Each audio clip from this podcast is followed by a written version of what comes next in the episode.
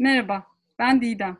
Anadolu'nun şifacı kadınlarını konuk ettiğim podcast'in 5. bölümüne hoş geldiniz. Bu haftaki konuğum Berna Köker Polcak. Berna birçoğumuzun korktuğu, konuşmak bile istemediği bir konu üzerine çalışıyor. Ölüm ve yaz. Her ne kadar hayatın bir parçası olsa da, doğum kadar ölüm de var desek de hep uzak durduğumuz bir konu. Berna'yla ölüme yaklaşımımızı, yaz süreçlerini ve ölümle yolunu birleştiren hayat hikayesini konuşacağız. Hoş geldin Berna.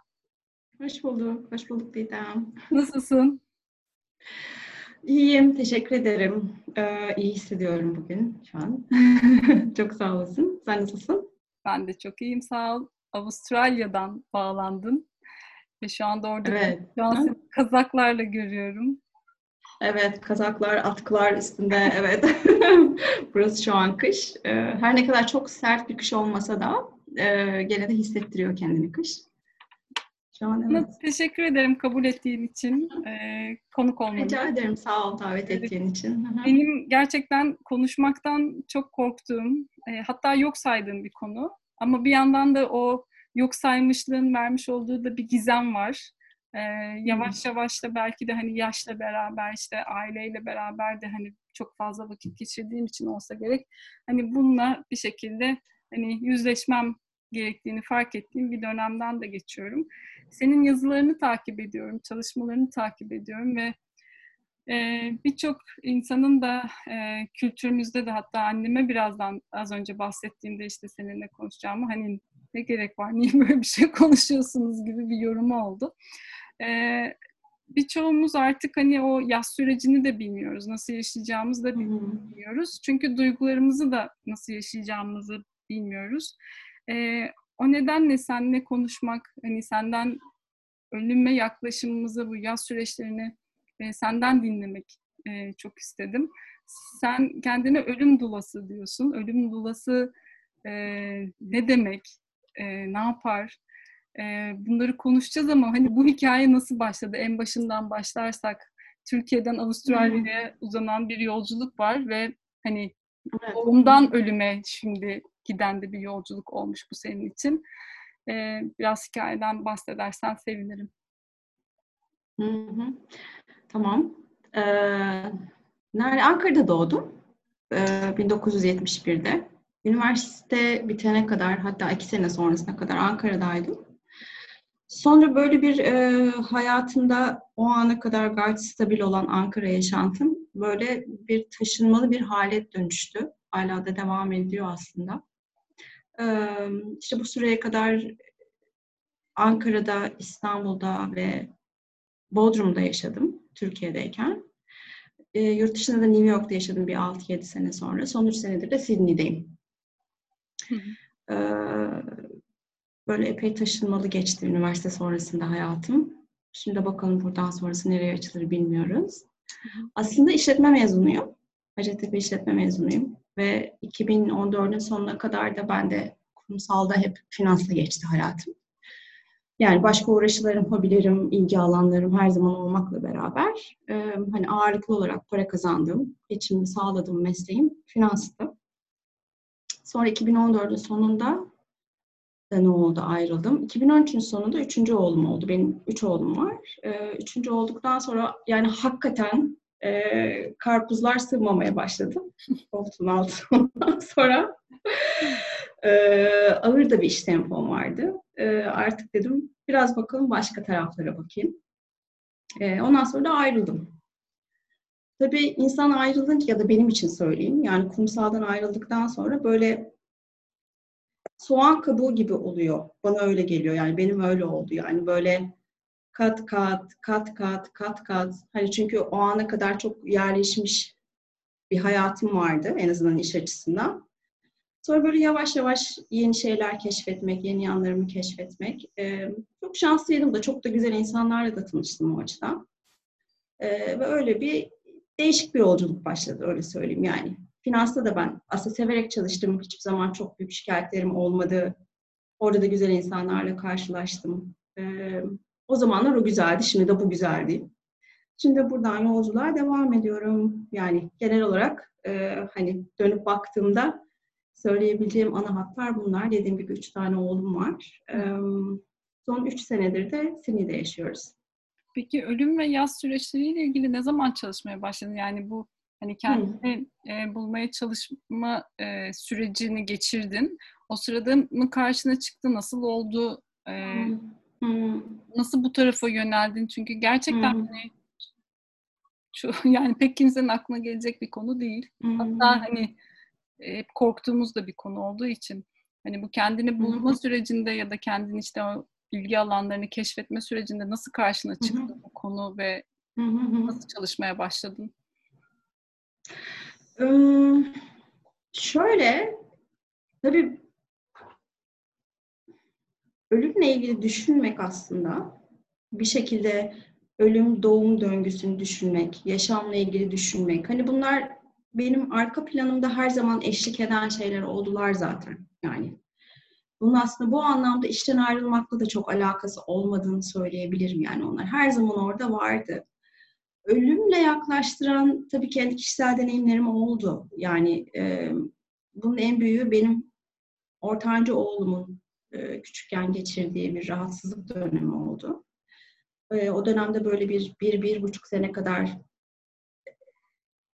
öleceğini veya yaşayacağını bilemedik. Yani öyle bir süre verdiler. Beyninde bir küçülme başladı ve dediler ki bu süre sonunda öyle de bilir, yaşayabilir. Bakılacak dendi. Yani sanıyorum en çok yaklaştığım dönem o dönem oldu. Yani çünkü o andan itibaren artık ölümü düşünmeyi iteleme şansım kalmadı artık. Yani olabilir de bir kesin olasılık olarak hayatımıza girdi. Olasılıklardan bir tanesi olarak hayatımıza girdi diye. Sanıyorum beni en çok yaklaştıran dönem o dönem oldu aslında. Ee, hemhal olduğum dönem. Hani evimde misafir ettiğim derim ben. Yani hakikaten bir yatılı misafir olarak geldiğim evet. dönem oldu. Mevlana'nın misafirhane şiirindeki Evet, aynen öyle oldu. Evet, aynen öyle oldu ve e, tabii ki bundan daha çok hani bahsederim ilerledikçe konuşma ama çok da böyle hani toplumda aslında ölümün tabu olarak görüşmesin, görülmesinden dolayı çok becerilerimizin gelişmiş olduğu bir konu da değil o. Yani hani geldiği zaman hakikaten ne yapacağımızı bilemediğimiz bir konu, zaten korktuğumuz bir konu. Bu çok normal, korkuyu hissediyor olmak. Dolayısıyla bocaladığım, zorlandığım, hani pek çok değişik aşamalardan geçtiğim bir dönem oldu. Onun dışında da buraya yerleşmeden önce, bir veya iki sene önce e, ölüm doğulalığını duymuştum böyle bir meslek olduğunu.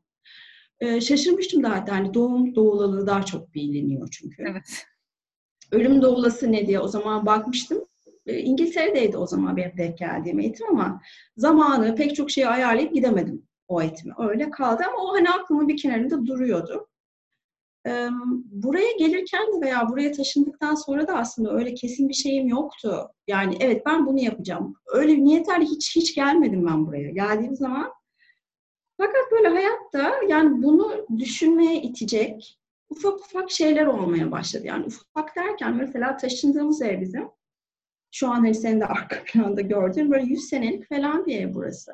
Hı hı. Ve bizim Karşımız çok büyük bir parkmış eskiden. Hakikaten kaldırımın karşısı ve orası Sydney'nin en büyük mezarlıklarından biriymiş. Ve burası da cenaze eviymiş. Yani bayağı bildiğin ölülerin falan yıkandığı bir evmiş yani 100 sene önce ilk yapıldığı zaman. Bu sokaktaki bütün evler öyleymiş bu arada. Vay.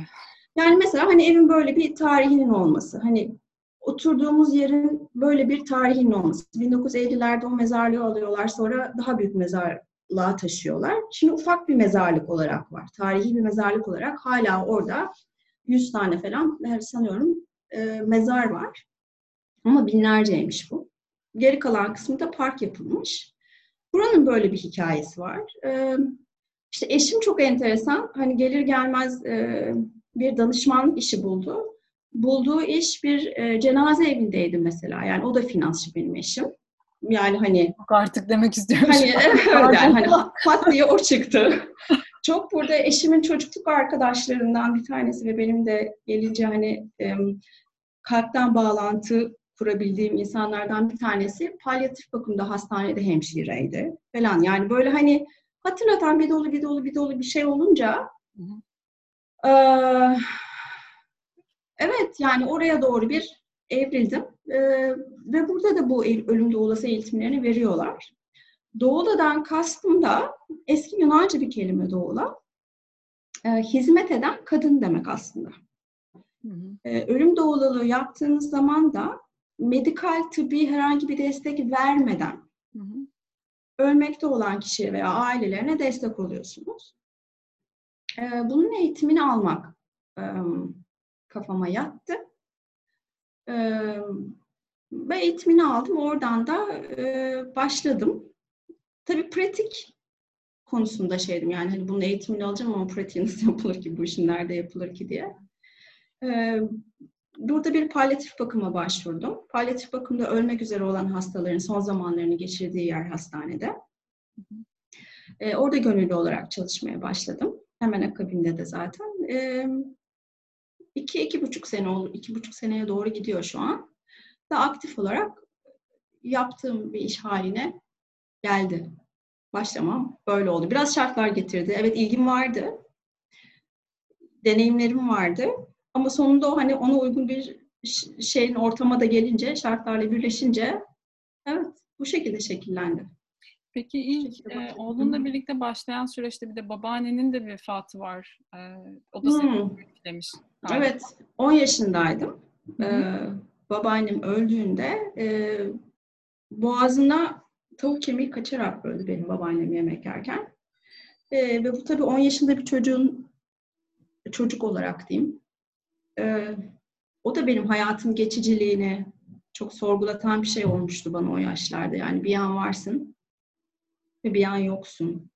Buna çok takıldığımı hatırlıyorum. Yani üzüntümden önce aslında çok sorguladığım o olmuştu benim. Hani bu kadar mı geçicilik? kolay bir şey yani bir an varken bir an yok olmak. Onları düşündüğümü hatırlıyorum. O da beni çok yakınlaştıran bir olaydı. Ama o yani insanın çocuğu sanıyorum olayı bambaşka. Evet, tabii. Peki o dönemde hani nasıl bir şey, nasıl bir hani histi o ölümle burun buruna hmm. olduğunu hani zaten hani hmm. farkındaymışsın ama yine de hani bir gerçeklik hmm. olarak hayatına girdiği an Hani neler yaşadın, nasıl bir histi ve o, o duyguyla nasıl hemhal olabildin? Yani onun içinde kalmaktı çünkü çok büyük bir şey bence. Evet. Ee, oradaki hani yüzleşmeler nasıldı biraz paylaşabilir misin? Ve sonrasında seni buraya kadar getirdiğine göre hani profesyonel olarak da artık hani orada ne gördün, ne yaşadın da buraya doğru yöneltti seni o? Yani büyük bir tabii üzüntü yerleşti kalbime. Ve o üzüntü aslında e, hala arka planda olan bir şey. Yani mesela benim orada bir yaz kapım var. Var yani ve bu da kapanacak bir kapı mı bilmiyorum. Yani o hala var. Çünkü e, Allah'a şükür o şekilde sonuçlanmadı. E, ölümle sonuçlanmadı. E, ama bunun sonuçlarıyla yaşıyoruz. Yani o dönemde geçirdiği hastalığın sonuçlarıyla yaşanıyor. Ee, dolayısıyla orada bir yaz kapısı daimi olarak bu konuyla ilgili zaten var benim hayatımda. Ee, ama ne hissetmişim Didem biliyor musun? Çok enteresan. Yani pek çok duygu halinden haline geçtiğimi hatırlıyorum. Yani üzüntü var, şok var. Ee, çok büyük yakarışlar ve dualar olduğunu hatırlıyorum içinden. İlk başlarda ölmesin diye çok dua ediyordum. Fiziksel şifaydı tabii ki çok istediğim. Sonra bir süre sonra o böyle şeye evrildi. Yani hani şifa nedir ki sorgulamaya girmiştim. Hani şifa dediğin ne ola ki? Şifa nasıl bir şey? Tabii o dönemde Türkiye'de çok destek grubu yok böyle konularda. Yani şimdi var mı bilmiyorum. Hani benim bahsettiğim. Yani yeni yeni konuşulmaya başladı. Yani hani evet. destek grupları bile belki yeni yeni işte senin evet. ve Filiz Filiz Telek'le beraber hani başka bir alanla yavaş yavaş bilinir ve hani üzerine konuşulur bir şey olmaya başladı ve konuşulmaya başladığından beri de benim gördüğüm kadarıyla insanların ne kadar çok ihtiyacı varmış ki bunu evet. konuşmaya. O alanda hmm. bir şey tuttunuz siz. Hani o yüzden de çok teşekkür hmm. ederim size. Bu çok bir ihtiyaçmış gerçekten. Hmm. Hepimizin ihtiyacıymış ama hepimizde bir görmezden gelme hali. Ee, belki de bu hani nasıl yaşayacağımız da bilmediğimizden kaynaklanıyor. Evet evet bilmemezlikten tabii ki tabii ki. Ve hani alabileceğim böyle çok destek grupları ya da profesyonel bu işi yapan hani psikologlar dışında Hı Hastanelerde oluşturulan gruplar da yoktu. Yani o yüzden böyle kendi kendime yol bulmaya çalıştığımı hatırlıyorum. Ee, ve sonra of hani böyle şey benim için herhalde bir dönüm noktası oldu Didem. Yani böyle fiziksel şifa var. Evet ve benim çocuğum için tabii ki fiziksel şifa istemem kadar zaten normal bir şey olamaz yani. Çok normal. Ee, ama bunun yanı sıra ne kadar da aslında benim elimde bir şey olmadığını da bir böyle bir idraki oldu. Garip bir şey hani bunu söylüyor. Yani daha doğrusu kalbim ya da yani öyle bir yere genişledi ki evet ölebilir Ölürse çok dağılırım, mahvolurum. Orada zaten yani o öyle. Ama bilmiyorum yani ne olacağını haline girdim. Ve mesela o aşamada en çok beni sinirlendiren şeylerden bir tanesi, söylenenlerden bir tanesi böyle hani insanlar da çünkü o alanda nasıl kalacaklarını bilemiyorlardı benim yanımda. Normal, çok normal bir şey bu da. İyi olacak her şey mesela. İyi düşün, iyi olsun. Yani o zaman da diyordum yani bu iyi düşünmekle sadece benim iyi düşünmemle olacak bir şey değil bu yani hani olunan olacak. Dolayısıyla o noktada öyle bir kendi kendime denge buldum. Yani fiziksel şifanın bir adım ötesine geçmeye çalışıyordum. Bunun hayırlısı neyse, şifası neyse o olsun dediğimi hatırlıyorum. Ama yasımı gerçekten tutmam bununla ilgili. Yani olaylar geçtikten sonra oldu. Yani öyle hani dirayetli olarak içinde kalma şeyi gelmişti. Sanıyorum pek çok insan da gösteriyor bu tepkiyi zaten. Yani olayın içinden geçerken. Evet evet evet tabii savunma sistemi. Çünkü yani o dönemde zaten hala çalışıyordum bir hani işe gitmek zorundayım, bir performans göstermek zorundayım. Bir taraftan belki de iyi de oldu o zaman için o gerekiyordu benim için. Bilmiyorum ama hani o süreç geçtikten sonra hani artık en azından ölüm tehlikesi yok dendikten sonra böyle bir kendime gelip yasımı yavaş yavaş yas nasıl ifade edilir daha doğrusu. Yani önce oraları öğreniyorsun da sonra yapıyorsun falan. Ee, çok ama hatırladığım yani duygu durumundan duygu durumuna savrulduğum ama bunları hep kendi içimde daha çok yaşadım. Ee, konuşabildiğim çok şanslıyım. Birkaç tane arkadaşım vardı o dönem. Ee, üç tane çok yakın kız arkadaşım vardı. Ee, iş yerinden de arkadaşımdı onlar. Hala çok şükran duyuyorum o dönemde bana tuttukları alan için. Ama onun dışında işte böyle dirayetli olmaya çalışarak bir e, hava içerisinde geçti o dönemler. Hı hı. Ben hatırladığım biraz böyle sisli bulutlu o dönemler. Yaz sürecini sonra konuşalım ama şeyde hı ölümün hani o gelip geçiciliğini hani bir varsın bir ve bir yoksun kısmı. Hmm. Sen şu anda nasıl yaşıyorsun? Yani ben mesela hani bu senin psikolojini etkilemiyor mu? Ee, hmm. Hani orada kendini nasıl koruyorsun? Ya da insanlara hmm. nasıl bir şifa veriyorsun? Hani bunları da çok merak ediyorum aslında. Hani biraz soru bombardımanı gibi oldu ama kusura bakmayın. Yok, rica ederim. Geçenlerde bir çalışmaya katıldım ben. Ee, geçenlerde dedim de birkaç ay oluyor. Tibet'in Ölüler kitabı vardır. Hı hı, hani evet. Biliyorsun. Evet. Hı Mesela oradaki ana yani sadece çalışma grubunun 5-6 haftalık bir çalışmaydı galiba esas şeyi konusu sadece bu kitaptı. Ve orada da aslında hep şeyle başlar. Yani ölümü kabul etmek için hayatın geçiciliğini görüyor olmanız, onunla hemhal oluyor olmanız lazım deniyordu mesela. Yani esas aslında Tibet'in Ölüler kitabının esas konularından bir tanesi bu geçicilikle yüzleşebiliyor olmak. Sonuçta ölüm dediğin şey, gene bunu daha detaylı konuşuruz tabii açılımlarını yaparız konuştukça ama yaşamı konuşmadan ölüm konuşulmuyor. Ve aslında yaşamı kıymetli yapan şey de bir şeylerin sınırlı olması ve bir şeylerin limitli olması. Yani her gün aynı şekilde yüzyıllarca, binlerce yıl yaşadığımızı düşünürsek orada bir anlam eksilmesi oluyor. Dolayısıyla işte geçicilik de orada aslında kendini gösteriyor. Şimdi geçiciliğe artık şey gibi sanıyorum bakmaya başladım. Ee, hayata lezzet katan bir şey diye bakmaya başladım. Yaşama lezzet katan bir şey diye bakmaya başladım. Ama inan ki bütün bunları söylerken, şunu da söyleyeyim belki ilk başta söylemem gerekiyordu. Ne kadar bu işi yapıyor olursam olayım, ne kadar şu an şurada konuşuyor olursam olayım, bu benim ölümden korkmadığım anlamına gelmiyor. Ha, evet, bu bunu söylediğin için çok yani, teşekkür ederim. Sağ ol. Evet yani bu ben inan hani böyle konuşuyorum falan öyle düşünülmesin.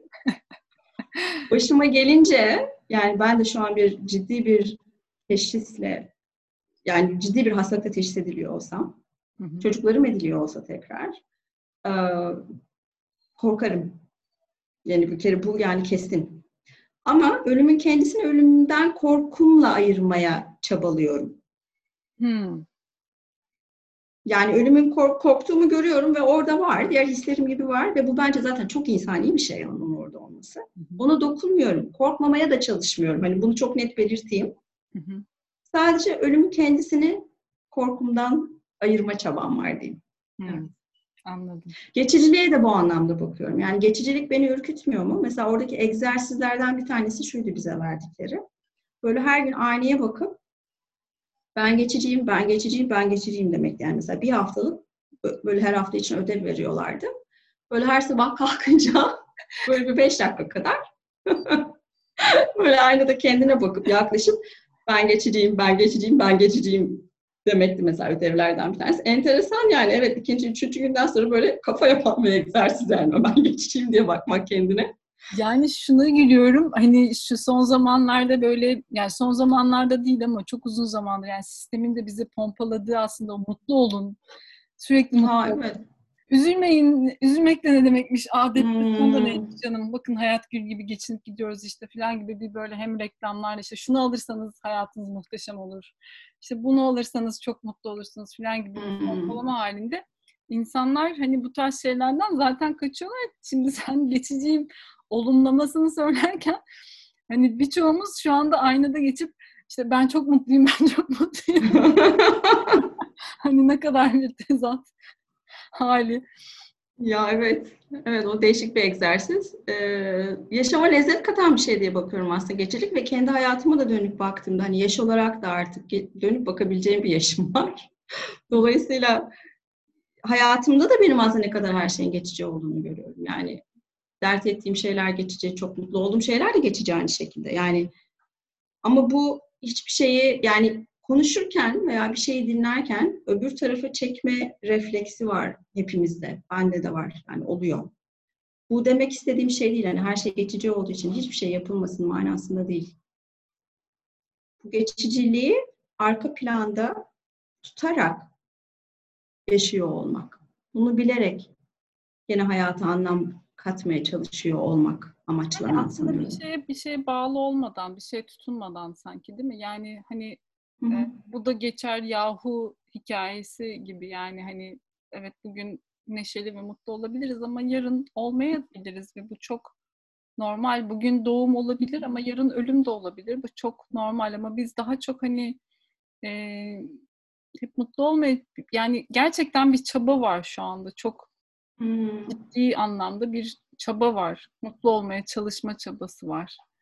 Ee, ve içinden geçtiğiniz diğer duyguları da böyle bir e, hep bastırma ve görmezden gelme hmm. hali var. Hani yaz süreci vesaire de o yüzden kimsenin yaz tuttuğunu zannetmiyorum. Bunun farkında hmm. değil çoğumuz. Ben de dahil olmak üzere. Ee, o yüzden hani bununla ilgili e, hani belki ölüm de bu anlamda bizi o, o yüzden korkutuyor. Ve konuşmak istemiyoruz. Um, şeyi ben böyle ölüm tarihine de hani baktığımda bununla ilgili çok güzel bir kaynak var. Philip Ariès diye bir e, Fransız akademisyenin bir kitabı var. Batı'nın ölüme yaklaşımı galiba diye çevrilmiş. Türkçesi de var bunun. Evet. Yani bu kitapta mesela çok güzel anlatıyor. Her şey için sanıyorum bu geçerli. Yani bu para için de geçerli, seks konusu için de geçerli, çocuk yetiştirmek için de geçerli. Yani bulunduğumuz, bulunduğun veya yaşadığın çağla çok ilgili bazı konulara nasıl baktığın. Ölüm için de böyle. Yani 8. yüzyıldan başlayarak mesela araştırmaya başlamış. Yaşadığımız çağa kadar her çağda yani her ya da 200-300 çağda bir ölüme bakış değişmiş şu yaşadığımız çağa geldiğinde mesela hani niye böyle bakıyoruz? Senin de bahsettiğin gibi mesela iki tane şeye çok bağlıyor. Bir tanesi e, hastanelerin çok yaygınlaşması. Hmm. Hastaneler çok yaygınlaştığı için artık ölüler evden çıkmıyor.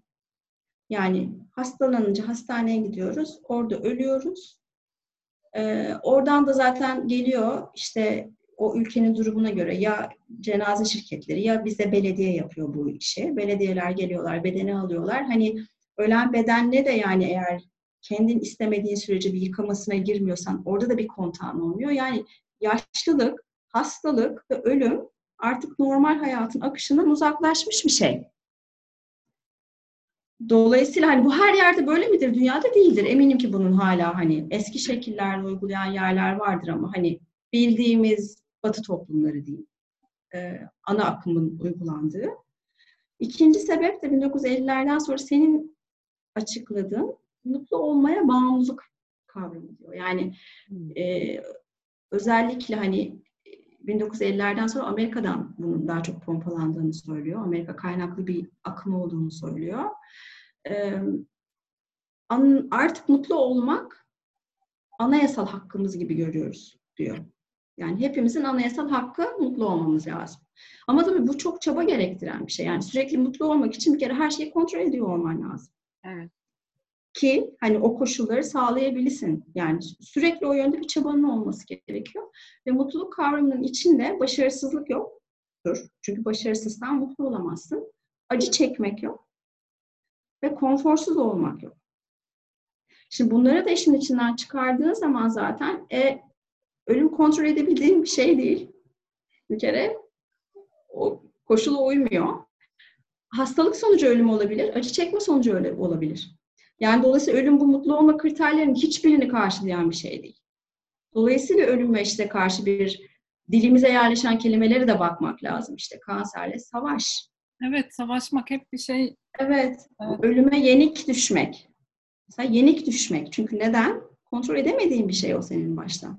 Yani bütün bu hani böyle bulmacanın parçaları gibi aslında sadece dilden çıkarak başka hiçbir şey okumaya da gerek yok. Ölümle ilgili nasıl konuşuyoruz'a bakarak bile aslında biz o şu an kolektif repertuarın neleri ezberlettiğini görebiliyoruz mesela. Hı hı. Hiç başka bir şey yapmadan ölüm kelimesini kullanmaktan kaçınıyor muyuz mesela? Niye kaçınıyoruz mesela? Hani seviyorsan eğer vefat etti kelimesini severek kullanmakta bir sıkıntı yok veya kaybettik. İşte annemi kaybettik. Kaybettik kelimesini severek kullanıyorsan eğer içine sinen oysa onda bir sıkıntı yok. Tabii ki. Ama sırf ölümü kullanmamak adına başka kelimeler seçiyorsan eğer hı hı. işte evet bu kolektif repertuarın verdiği bir şey sonuçta. Ve onun içinde kaybetmeye yer yok bu repertuarda. Yok evet ama bu süreçte pandemi süreci de bize aslında hiçbir şey kontrol edemediğimizi bir kez daha Aynen öyle. gösterdi. Tabii.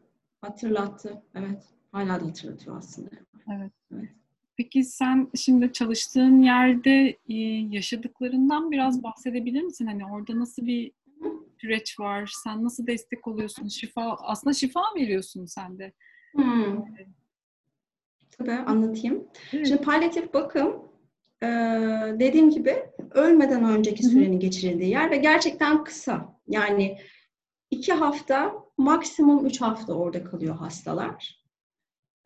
Benim çalıştığım yer 20 yataklı bir yer ve genelde her hafta gittiğimde 2-3 yatak aynı oluyor. Çok, sirkülasyon çok hızlı. Bir hafta veya iki haftada ölüyorlar. Fiziksel koşulları çok güzel bir yer Didem. Yani içeri girdiğin zaman gerçekten işte sıcak bahtaniye dolabından işte sıcak bahtaniyeni isteyene sıcak bahtaniye vereyim masaj odasına kadar böyle çok güzel dizayn edilmiş, düşünerek yapılmış bir yer orası. Ee, ağrı idaresi yapılıyor sadece. Yani orada bir tedavi ümidi kalmamış hastalar artık orada oluyor çünkü. Dolayısıyla sadece ağrı kesiciler veriliyor hastalara orada. İşte masaj yapılıyor, reiki yapılıyor. Her türlü alternatif şey var işin içinde. Dolayısıyla hani insanların böyle e, daha iyi fiziksel koşullarda ölmesi için tasarlanmış bir yer. O anlamda tabii herkesin de hak ettiğini düşünüyorum bunu. Orada soru işareti yok. Fakat eksik olan ne var Didem biliyor musun? Orası da ölüm konuşulmayan bir yer. Aa, çok enteresan. Çok enteresan. Evet çok enteresan. Yani böyle bu örneği hep veriyorum ben. Yani odanın ortasındaki fil gibi yani böyle odanın ortasında yani bir evet, var orada da. Var ama Herkes etrafından dolaşıyor yani. Orada da konuşulmuyor. Çünkü neden yani neden diye ben de çok düşündüğüm zamanlarım oluyor. Ama şu, yani gözlemim şu yöndeki nasıl yaşıyorsan öyle ölüyorsun. Yani bir anda ölüyorsun diye daha evet böyle süper sağduyulu bu konularda bir anda böyle bir içgörü gelmiş bir insan haline dönmüyorsun. Yani ölümden çok kaçarak ve konuşmayarak zaten o aşamaya kadar geldiysen doğum ölüm döngüsünü yani bunu hayatın bir parçası olarak zaten görmüyorsun. Orada da görmüyorsun zaten ve bir şey değişmiyor. Dolayısıyla orada da zaten çok konuşulmuyor. Yani yüzlerce hasta ya şahitlik edebildim. Kaç kişi konuştu, kaç kişiyle gerçekten konuşarak bu aşamadan geçtik dersen yani ondan azdır öyle söyleyeyim sayısı. Kolaylık yani orada var mı peki orada? Yani öyle bir şey anlatıcı. Hastanın şeyine göre değişiyor. Hastanın e, ve ailenin ihtiyacına göre değişiyor. Yani o kadar geniş bir alan ki. Çünkü e, dediğim gibi hastanın o andaki koşulları önemli. Aile de var işin içinde yani hasta aile dinamikleri de giriyor orada işin içine. O dinamikler önemli. Onların ne kadar yardım istediğiyle alakalı bir konu. Ee, bir de bu doğruluğu da çok değişik yapıyorlar. Yani kimisi daha teknik konularda da destek veriyor. Teknikten kastım şu, işte bir cenaze şirketiyle ayarlanması, bilmiyorum bir avukat ayarlanması, miras konularının ayarlanması için falan. Benim gibi olanlar da ben daha çok ritüel kısmındayım. Hani biraz ritüelle de ben destek olmaya çalışıyorum isteyenlere. Ben o tarafta daha çok destek oluyorum. Hı hı. Kimisi sadece ve sadece ölüm yatağında destek veririm diyor mesela. Çünkü ölüm aktif ölüm aşamasına geçildiğinde ölüme kadar ne kadar zaman geçeceği değil, belli değil ve aileler zaten o aşamada çok yorulmuş oluyorlar o aşamaya gelene kadar ve o aşamada biri, birine ihtiyaçları oluyor sürekli yatağın başında bekleyecek. Kimisi sadece o hizmeti veriyor. Çok şey e, geniş bir alan aslında burası da verilecek. Ben genelde şey konusunda hani kendi aile yaşantım ve üç çocuğum olması sebebiyle yatağın başında 24 saat bekleyemiyorum. Yani bunu da zaten hizmet verdiğim hastalarla ve aileleriyle konuşuyorum zaten. Hani sınırlarımı da söylüyorum benim ne yapabileceğimi. Ee, ama özellikle hani ölüm aşamasına girildiğinde o kişinin aktif ölüm aşamasına girildiğinde beklentileri ne yönde? Önce bunu anlamaya çalışıyorum. Nasıl bir fiziksel ortam istiyor kendine? Yanında kimler olsun istiyor? Kimlere haber verilsin istiyor? Kimlere hangi şekillerde haber verilsin istiyor? Bunları sağlamaya çalışıyorum. Bunları netleştirmeye çalışıyorum daha doğrusu. Netleştirdikten sonra da sağlamaya çalışıyorum. Onun için biyografi yazımı yapılıyor mesela. Hmm. Biyografi yazımı da isteyenlerden geride kalanlara bırakmak için bir şey bırakmak istiyorlar, isteyebiliyorlar kısa bir biyografilerinin yazımını yapabiliyoruz. Veya sadece soru cevap şeklinde gidiyor. Uzun uzun biyografiye çok enerjisi kalmamış olabiliyor. Kısa sorularla daha bir hatıra paylaşımı şeklinde bir şey yapıyor olabiliriz. Olabiliyoruz fotoğraflarla falan birlikte. Bunu sunabiliyorum. Ve bazen de hiç konuşmadan yanlarında oturmanı istiyorlar. Yani yanlarında oturuyorum. İsterse konuşuyorum. Hı-hı. İstemezse de konuşmuyorum. O konuşma da iki türlü oluyor. Bazen gerçekten sadece havadan sudan konuşmak istiyorlar. Yani normal yaşantıya da çünkü devam ediyor olmak istiyorlar. İşte çocuklarla ilgili çok soru soruyorlar. Çocuk her zaman konuşulan bir konu. veya sadece susmak istiyor. Beraber susuyoruz yan yana. Peki sen sen nasıl kaldırabiliyorsun bunu? Yani hmm. Yani sen anladığım kadarıyla... Susmayı mı? Genel olarak mı? Genel olarak yani seni eve döndüğünde hani nasıl etkilemiş oluyor? Yoksa senin için hmm. artık gerçekten içselleştirdiğin bir konu olduğu için bu bir hay- yani hayatın bir parçası değil. Hmm. Hani orada bırakabiliyor musun? Onu merak hmm. ettim. Um, tetiklendiğim zamanlarım çok oluyor. Hı hı. Yani e, Doğulalık aslında gerçekten kendine bakım işi. Şöyle yani kendi pratiklerim olmasaydı eğer, kendi pratiklerimi yapmıyor olsam dengem çok sıklıkla bozulabilir. Yani dolayısıyla orada dikkat etmek gereken bir şey var zaten. Hani doğulu olmaya niyet ettiğinde eğitimlerde de en çok tekrarlanan şey. Ben de bunu tekrarlıyorum olmak isteyenlerle çalıştığım zaman. Kendi pratikleri ve kendiyle bağlantısı olması lazım doğululuk yapmak isteyen kişinin. Çünkü tetiklenebiliyorsun. Yani çok normal. Orada o kişinin söylediği bir şey veya söylemediği bir şey. Ailenin söylediği bir şey veya söylemediği bir şey. Çok rahat tetikleyebiliyor. Yani mesela ben şeyden tetiklenebiliyorum. Ölmek üzere. Oraya giren herkes ölmek üzere girdiğini biliyor bir kere palyatif bakıma girildiği zaman. Hani bu saklı olan bir şey değil. Hala orada olmasına rağmen ailenin o kişiye mesela yaşayacaksın, yapabilirsin falan diyebiliyorlar hala o aşamada. Bak o aşamada bile konuşulmuyor yani. Mesela bu beni bazı zamanlarda tetikliyor mesela. Ama ben orada düzeltmek için yokum. Yani yani daha dedim benden beklenen o değil yani onu yapmıyor olmam lazım. Hı hı. Ee, dolayısıyla oralarda hani evden yani oradan çıktığım zaman böyle bir anda şahane her şeyi arkada bırakabiliyor. Tabii ki olmuyorum. Öyle olmuyor. Ama beni rahatlatan, beni kendi merkezimde tutan pratiklerim var. Onları günlük olarak yapıyorum. Yapıyorum. Eğer çok zorlanırsak, palyatif bakımda da bize destek verenler var. Onlarla konuşma şansımız var. Onlarla konuşuyoruz. Aha. Ama yoksa çok kolay bir şey mi? Kolay bir şey değil tabii.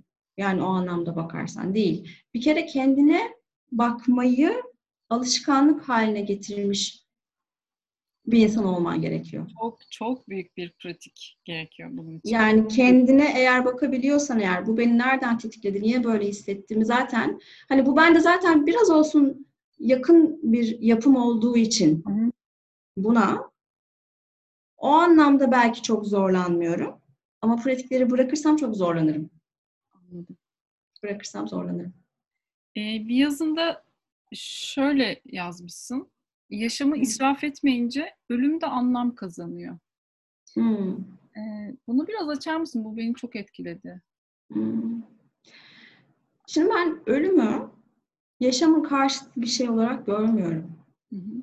Yani böyle yaşam daha yukarıda da hani illa bir şeye karşı ölüm doğum diye bakabilirim. Yani ölüm doğum döngüsü var. Bu doğada da var zaten hani mevsimler bunun döngüsü, kadınların kendi döngüleri. Yani bir dolu döngü var zaten aslında takip eden.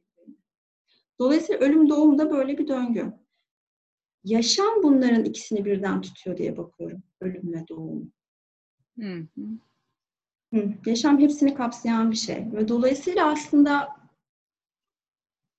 ölümü yaşama hizmet eden bir şey olarak da görüyorum o anlamda. Yani ölüm olmalı ki yaşam devam etsin. Devam etsin. Yani herkesin yaşadığını düşünürsek veya en basitinden aslında bizi besleyen toprak yani topraktan çıkanlarla besleniyoruz. Hayvanlar da aynı. Toprak dediğin şey ne diye baktığın zaman aslında toprak bir dolu ölü şeyin birleşimi aslında bakarsan. Yaşam veren şey ölüm aslında. Yani ölüm olmasa yaşam da olmuyor. Yani ölüm ona hizmet ediyor.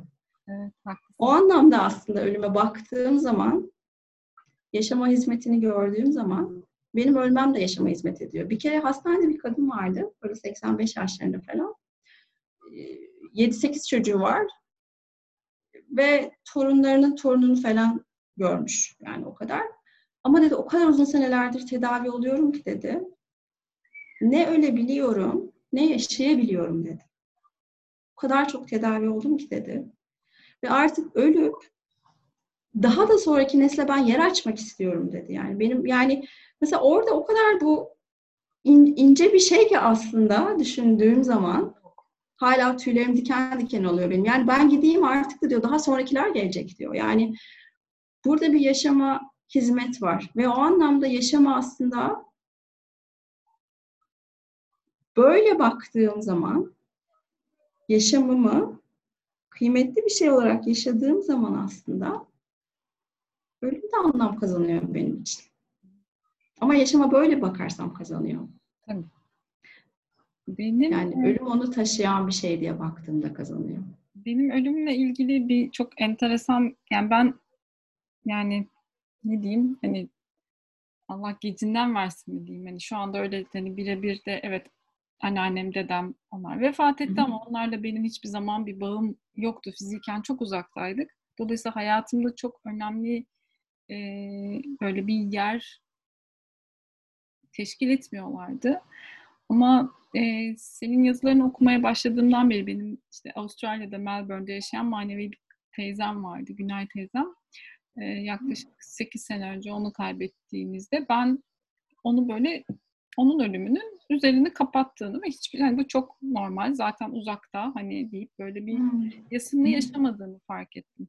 Sonrasında seyahat ederken Endonezya'da Sumatra adasında bir müzik sesi e, duymamla işte a kilisede düğün var. Hadi gidelim Endonezya düğünü görelim deyip böyle bir hani hevesle ve heyecanla kiliseye girmem ve işte insanların etrafta dans etmesi, yemesi, içmesi, alkol alması hatta böyle. Ben de onların arasında dans ederken sağıma döndüğümde bir anda tabutla karşılaşmamla yaşadığım şok mesela. ve o zaman şeyi anlamıştım ben hani ölüm de çok farklı aslında hani çok hani ölüme yaklaşım daha doğrusu farklı. Hani kültürden kültüre değişiyor ve çok öğrenilmiş bir şey. Yani orada ben hani nasıl bir dakika siz ağlamıyor musunuz? Hani birisi ölmüş ve nasıl ağlamazsınız? Hmm. Böyle içinde bir yargı olduğunu hatırlıyorum. Çünkü bizde hmm. öyledir yani cenaze varsa ağlamalısın ve hani üzülmelisin hmm. üzünlü bir şeydir diye. Mesela Asya'da pek hani Asya'da bu evet senin dediğin gibi bu yaşamın bir döngüsü. Bu çok normal yani bu bu kadar böyle abartacak bir şey yok gibi yaklaşıyorlar. Onların da öğretisi o şekilde, yaklaşımı o şekilde. Hı hı. Ben Türkiye için soracağım bunu. Hani bizim ölümle olan ilişkimiz nasıl olmalı? Sağlıklı bir ilişki. Ölüme, ölüm kavramıyla olan ilişkimiz. Ona yaklaşımımız hı hı. nasıl olmalı? Tabii ki de bu da hani bir doğrusu yanlışı yok ama e, içinde yaşadığımız kültürde sonuçta farklı bir yerdeyiz biz. Hani böyle bir şeyin var mı? Hani böyle bir yaklaşım söyleyebilir misin? Yani bu tabii yanlış anlaşılmaktan da hep korkuyorum aslında. Bak bu böyle konuşuyorum ben ama bunların hepsi tabii ki benim kişisel deneyimlerimden. Ve gerçekten çok kişisel öneriler. Hani haşa yoksa bu konuda bir şey öğretmek gibi bir şey mümkün değil. Um, demin de söylediğim gibi Didem belki ölümün kendisiyle ölüm korkusunu ayırabiliyor olmak yardımcı olabilir mi diye düşünüyorum. Hı hı. Yani ölümden korkmak çok normal bir şey. Tamam. Ve o onu değiştirmek, dönüştürmek, ölümden korkmamak olmamalı zaten amaç. Yani öyle bir amaçtan hareket ediliyorsa zaten baştan o gerçekleşmeyecek bir amaç koymak demek. Bu ikisini ayırabiliyor olmak yardımcı olabilir. Bir de tabii benim yine karşılaştığım şey hepimiz bir gün öleceğiz demek ayrı bir şey. Ölüyorum demek ayrı bir şey. Yani genelde aslında işte bu toksik haline gelen söylem, benim toksik dediğim şey hepimiz bir gün öleceğiz söylemi. Evet doğru hepimiz bir gün öleceğiz de işte bunu da mesela düşünmemek için kullanıyoruz. Nasıl olsa öleceğim niye düşüneyim? Hani bizim, ben ne görüyorum biliyor musun? Bizim arkasına saklanıyoruz orada sanki. Hani. Evet, evet. Biz yani neyi görüyorum ben en çok hastanede? Bu konuları hiç düşünmediğimiz için, en azından korkunun bile farkında olmadığım için Hı-hı. bir şeyle teşhis edildiğim zaman balta girmemiş ormana girmiş gibi oluyorum. Bilmiyorum ne yapacağım. Ve o şokun içerisinde, bana söylenen şeyin içerisinde Sonra savruluyorum. Nasıl savruluyorum biliyor musun? Bana ne denirse oraya doğru savruluyorum ben orada. O şokun etkisiyle, korkunun etkisiyle o kadar ağır geliyor ki. Bunu görüyorum ben hep hastalarda, çalıştığım insanlarda. İyi ölüm kavramı var mı? Herkese göre değişir. Tabii ki herkes evinde huzurlu bir şekilde, ağırsız, acısız veya hani ani dediğimiz ölümlerle ölmeyi tercih ediyorum diye. Hani ben konuşuyorum genelde çalışmalarda, atölye çalışmalarında soruyorum. Yazıyor herkes iyi ölüm tanımlarını. Aşağı yukarı aynı temalar var. Bunun bir garantisi var mı diye soruyorum ben. Yani bunun bir garantisi var mı? Yani kesinlikle eğer kelimesi kullanamayacağımız bir şey. Eğer ölürsem diye bir şey yok. Öleceğiz. Ve bunun nasıl öleceğini de bilmiyoruz. Dolayısıyla uzun bir süreç gerektiren, ağrılı acılı bir süreç gerektiren bir şeyle karşılaştığımız zamanda da o şokun içerisinde kalıyoruz. Gördüğüm bu. Dolayısıyla belki biraz daha yaşamın döngülerine dikkat ederek yaşarsak, illa ölümün kendisinden de bahsetmiyorum. Yani illa ölümü düşünelim her gün değil zaten olay. Bu değil olay. Ama sadece yaşamın döngülerine bakarsak, yani bir sonbahar geldiğinde, bir kış geldiğinde bile aslında buna başka bir gözle bakıyor olmak, gündüze geceye bile başka bir gözle bakıyor olmak aslında bizi ölüme yaklaştıran.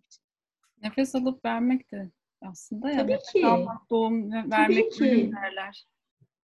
Tabii ki aynen öyle. Yani ölüme bakmak demek oturup sabah akşam ölümü düşünüyor olmak değil aslında. Bir de çoğunlukla gene benim gördüğüm ölüm sırasındaki pişmanlıklar tabii çok ağır şeyler. Yani şöyle pişmanlıklar yaşanabiliyor. Olay şunu şunu şunu yapamadımın da ötesinde bir şey. Yaşarken derin bağlantılar kurarak yaşadıysak etrafımızla ve hayatın kendisiyle ve bu ne yaptığından bağımsız bir şey bak. Finansçı da olabilirsin, muhasebeci de olabilirsin. Gene de çok derin bağlantılar kurabilirsin hayatla. Bu yaptığından başka bir şey. Ben böyle söyleyince insanlar genelde yani hani böyle çok ilahi şeyler. Hayır hiç öyle bir şeyden bahsetmiyorum ben. Yaptığın en sıradan, en rutin işleri bile eğer ben derin bir bağlantı ve saygı içerisinde yapabiliyorsam o anıma bu işte benim derin bağlantım zaten hayatım. Ve bunu yapabildiğim zaman ben ölüm anı geldiğinde daha az pişmanlık duyacağımı varsayıyorum kendi adıma. Bunu görüyorum kendi adıma. Dolayısıyla o derin bağlantıyı kurmakla alakalı hayatla yaşarken. Evet. Oturup sürekli ölümü düşünmek değil bu. O, yani bahsettiğim şey. Çok haklısın. Kendisiyle bağ kuran insanlar, duygularıyla bağ kuran, o duygunun içine hemhal olan insanlar işte o zaman e, hayatın kendisini, yaşamın kendisini tüm doğal döngüleriyle birlikte sevgiyle kabul edebiliyorlar, bir şekilde yaşayabiliyorlar. E, biz işte maalesef be, kendi bedenimizden, nefesimizden bile kopuk yaşarken e, duyguların içinde kaybolup gidiyoruz. E, görmek de istemiyoruz. Çünkü ne yapacağımızı bilmiyoruz genellikle. E, ben bu anlamda o yüzden şeyi çok kıymetli buluyorum. Yaz sürecini çok kıymetli buluyorum. Hani hmm. bu süreç e, de nasıl yaşarız? Yani ben mesela gerçekten hmm. kendi adıma bilmiyorum. E, genelde e, bu zamana kadar o da yeni yeni fark ettiğim şeyler. Hani senin açtığın alanla birlikte hani hep görmezden gelme, hep bir üstünü kapatma, yok sayma ve acımadı ki acımadı ki deme hı gibi hı böyle hani ve yaşama bu şekilde devam etme. Ama sonrasında o, atıyorum 5 sene sonra öyle bir şekilde kucağına düşüyor ki daha da ağırlaşmış bir şekilde daha çok canın yanıyordu. O yüzden de bu yaz süreci nasıl olmalı? Ee, ne demek yaz süreci? Yani hani şu onlardan biraz bahseder misin? Tabii. Yasın tanımı sanıyorum orada da belki ilk bakarsak iyi olacak yani. Yani yas deyince insanlar hep bir ölümün arkasından gibi düşünüyorlar. Evet. Biri ölünce yas ama yasın kavramı daha geniş. Daha geniş aslında yasın kavramı. Yani Francis Wheeler vardır mesela benim de çok severek takip ettiğim. Ee, o da bir aslında sanıyorum e, psikolog, Amerikalı. Ee, ve mesela o şeyi söyler, yasın beş kapısından bahseder o. Ve bunun içerisinde evet ölüm var, kayıplar var.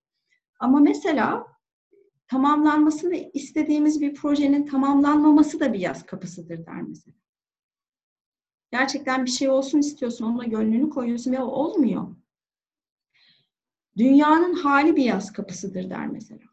Çok doğru. Yani dünyanın şu hali seni üzüyor olabilir, sana keder veriyor olabilir, seni yaslı kılıyor olabilir.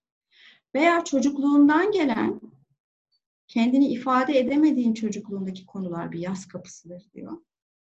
Mesela bu da dönüp baktığımız zaman çocukluktan gelen şeyleri görüyoruz. Veya atalardan gelen şeylerden bahseder o. Atalardan gelen ve çözülmemiş yaslardan bahseder. Yani bunların hepsi birer yaz kapısı. Sadece ölüme sıkıştırmamak lazım yas Haklısın. Yasın en önemli şey de ifade ediliyor olması lazım.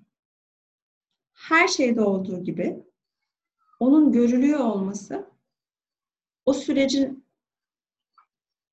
senin içinde nasıl yaşandığına bakılıyor olması bile aslında yası şifalandıran bir şey. Yani mesela benim Batü'yle olayımda da yani hala yaz kapım açık dedim orada. Yaz kapım açık çünkü sonuçlarıyla yaşıyorum ve çünkü bana her gün hatırlatan bir şey oluyor. Dolayısıyla benim orada bir yaz kapım var mesela. Ha, bunu iyileştirmek için ne yapıyorum? Ben bir kere oradaki varlığını onun her zaman tanımlıyorum. Orada o diyorum. Yaz herkese göre değişiyor süresi. Yani bunun süresi 1, 5, 8 yıl olmalı. Öyle bir şey yok. Yani herkese göre değişen bir süresi oluyor yazın. Ama ifade edildiği zaman, paylaşıldığı zaman hafiflediğini görebiliyorum. Ve ve yaz tamamen geçiyor mu? Vallahi zannetmiyorum ya tamamen geçtiğini. Yani hele ölüm için konuşursak, yani o orada duruyor da sen yaşamını onun etrafını inşa etmeye başlıyorsun mesela. Öyle bir şey oluyor. Yani orada duruyor. Belki eskisi kadar canını yakmıyor. Ama sen hayatını artık onun etrafına inşa ediyorsun. Ne yapıyorsak yapalım sanıyorum. Yani neyle ilgili yastaysak ona bir önce bakmamız, görmemiz, anne gibi belki şefkatli bir yerden ona yaklaşıyor olmamız, onun varlığını görmemiz. Yani çocuklar da dinlenilmek istemiyorlar mı? Evet. Çocukları da istediği şey dinlenilmek, görülmek. İşte iki yaşındaki bir çocuğun hani iki yaş sendromu denen böyle şeyleri vardır. Yani bağırır, çağırır. Yaz sırasında o duygular da yaşanıyor. O duygular değil yaz sadece. Ama o duygular da yaşanıyor. İşte onları alan tutuyor olabilmek. Onlarla beraber evet siz varsınız, buradasınız. Ve evet yani şu an üzgünüm. Şu an üzgünüm demek. Onu ifade ediyor olmak. En önemli yerini ifade ediyor olmak diye görüyorum. Görmek, tanımlamak onu ve ifade ediyor olmak. Hı hı. Ve yas tutuyor olmak sanıyorum. Gene burada da şöyle tepkilerle karşılaşıyorum ben zaman zaman. Hani ben yaz kapım var dediğimde kendimi sürekli oradan oraya çok yaslı bir şekilde atmıyorum. Yani yas öyle bir şey değil yani. Yasım var. Ama yani hayatı karşıda muazzam bir saygım ve sevgim de var ve onlar bir arada yaşayabiliyorlar. Hı. Onlar bir arada yaşıyorlar. Başka eklemek istediğin, söylemek istediğin bir şey var mı? Benim sorularım bu kadar çünkü ama benim Aha. hani e, atladığım bir şey olabilir. Senin vurgulamak ya da bahsetmek istediğin bir şey olabilir. Yani ben herkesin gerçekten kalbine cesaret diliyorum. Yasalara bakmak kolay bir şey olmadığını biliyorum kendi deneyimlerimden de. Ee, ve yani özellikle mesela şu dünyanın hali de hani böyle geçecek, geçmeyen yaslar da var yani baktığımız zaman. Ee, ama ben kendi deneyimlerim dediğim gibi yani işte 49 yaşındayım ben. Yani böyle azıcık kalbimin azıcık genişlediğini hissediyorum. Yani birkaç zıt durumu içimde barındıracak kadar. Yani neşem, saygım, sevgim çok büyük ama yasım da var. Diyebilmek fena bir şey değilmiş. fena bir şey değilmiş. Onun için çok şükran olayım yani yaşama bu noktaya böyle buralarda şu an olduğum için. Ee, Bunun zenginliği böyle bir şey Yani Evet, yasın etrafında inşa ediliyor hayat. Stephen, Jen Stephen Jenkins'ı ben çok severim ve çok evet. takip ederim. De onun evet. öyle bir, evet mesela tohum benzetmesi vardır. Tohumun bir yeri hep çatlaktır der. O Hı. çatlak yerden zaten veya bir yamuktur der. Yani böyle bir içine doğru kaçan bir yeri vardır. Ve zaten hani yaşam oradan çıkar der. Yani ben yaslar böyle bir şey işte yani bir, bir yerimiz yamuksa ve bir yerimiz böyle hafif çatlaksa esas yaşam ve şefkat oradan geliyor zaten. Oradan çıkıyor zaten. Yani o yamuklukları da görelim ama çok düzeltmek değil. Yani o yamukluklarla beraber işte oralardan çünkü şefkat çıkıyor, sevgi çıkıyor, hayat çıkıyor. diye görüyorum. Çok sağ ol Didem. Ben teşekkür ederim. Gerçekten Çok teşekkür ederim davetin için. Ee, inanılmaz ufuk açıcı bir konuşma oldu. Ee, Çok teşekkür ederim. Ben de senden sonra biraz böyle içime dönüp bir bakacağım. Ee, kaçtığım şeylerden, işte bu ölüm tanımlarımdan vesaireden. O yüzden umarım hani dinleyenler için de hani mutsuz evet. bir konuşmadan ziyade hani bir şeyler aldıkları, böyle kendilerine daha çok yakınlaştıkları bir alan açmışızdır. Umuyorum. Umuyorum. Çok teşekkürler. Evet, ben herkese de. teşekkür ederim. Ee, çok sağ ol. Umarım bir yerlerde bir gün tanışırız. Kucaklaşırız inşallah. evet, yani Burcu'yla tanıştığımız gibi seninle de tanışırız. İnşallah evet. Çok isterim. Sağ olasın tekrar ve dinleyen herkese de çok teşekkür ediyorum. Çok teşekkürler. Sağ olun. Hepimize şifa olsun diliyorum. Bir sonraki Sağ olsun evet. podcast'te görüşmek üzere. Hoşçakalın.